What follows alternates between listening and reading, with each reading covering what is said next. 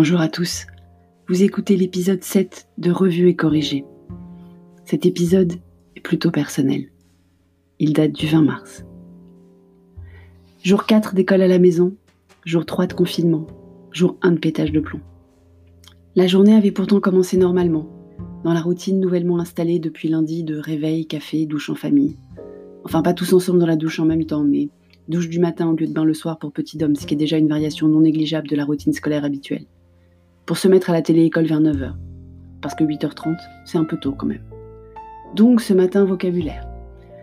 Au vu de la tonne et demie de devoirs envoyés sur Classroom, je sais, mardi, je râlais du manque de devoirs, be careful what you wish for, etc. Je me fends d'un message au maître pour vérifier si on doit tout faire aujourd'hui.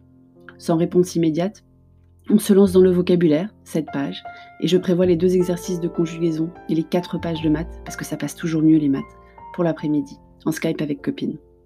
Vous avez déjà fait du vocabulaire de CE2 sur la cuisine? Je me suis retrouvée à décrire un wok, une terrine, le récipient, hein, pas l'aliment, un ramequin, une écumoire, parfois en montrant l'ustensile ou le récipient dans nos placards, parfois en évoquant ma belle-mère, cuisinière émérite, sa terrine maison de foie gras pour les fêtes et dans une terrine, récipient qui manque à mes placards pourtant débordant de trucs que je sais même pas à quoi ils servent.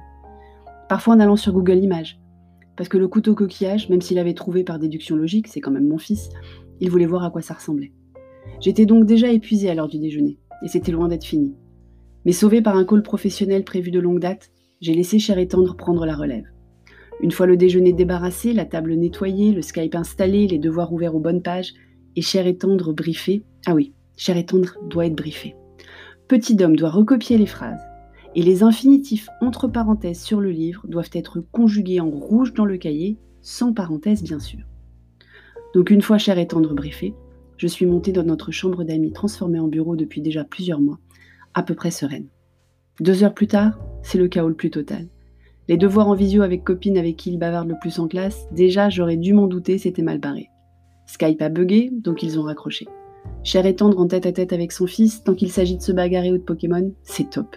Enfin, tant qu'on n'est pas dans la même pièce, parce que sinon, au niveau décibel, c'est chaud. Quand Petit Don trêpe des pieds pour faire de la conjugaison, se trompe de couleur de stylo, ou fait des parenthèses qui ressemblent à des montgolfières sur la moitié du cahier Oui, des parenthèses. Vous vous rappelez la consigne d'écrire en rouge sur le cahier les mots entre parenthèses sur le livre, mais sans parenthèses sur le cahier? Bravo. Cher tente pas. Il a fait dessiner les parenthèses à chaque ligne. Chacun son truc. Moi, je connais rien à Pokémon, c'est à peine si je m'en sors à Pokémon Go, c'est dire. Donc me voilà de 16h30 à 18h sur la fin de la conjugaison et les pages de maths. Au dernier problème, j'avais même vaguement la sensation que Petit Homme avait compris comment résoudre un problème de comptage de balles rouges trois fois plus nombreuses que les balles bleues. Assez roboratif comme sensation, je dois l'admettre. Éreinté, je me précipite alors sur Classroom pour anticiper la charge de travail de demain et préparer le planning de la journée. Vous aurez sans doute compris que j'adore les plannings. D'autant plus que mon atelier en visioconférence de la matinée de demain a été décalé à la semaine prochaine. Je découvre alors un peu tard que le maître avait répondu à 15h30 à mon message de 9h que non, ce n'étaient pas les devoirs du jour, mais ceux pour jeudi et vendredi. Le planning de demain s'est éclairci tout d'un coup.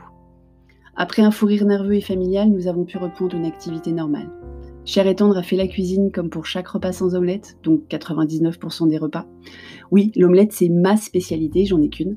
La plus belle galette de pommes de terre qu'il ait jamais faite d'ailleurs. Si vous voulez une photo, elle est sur mon blog.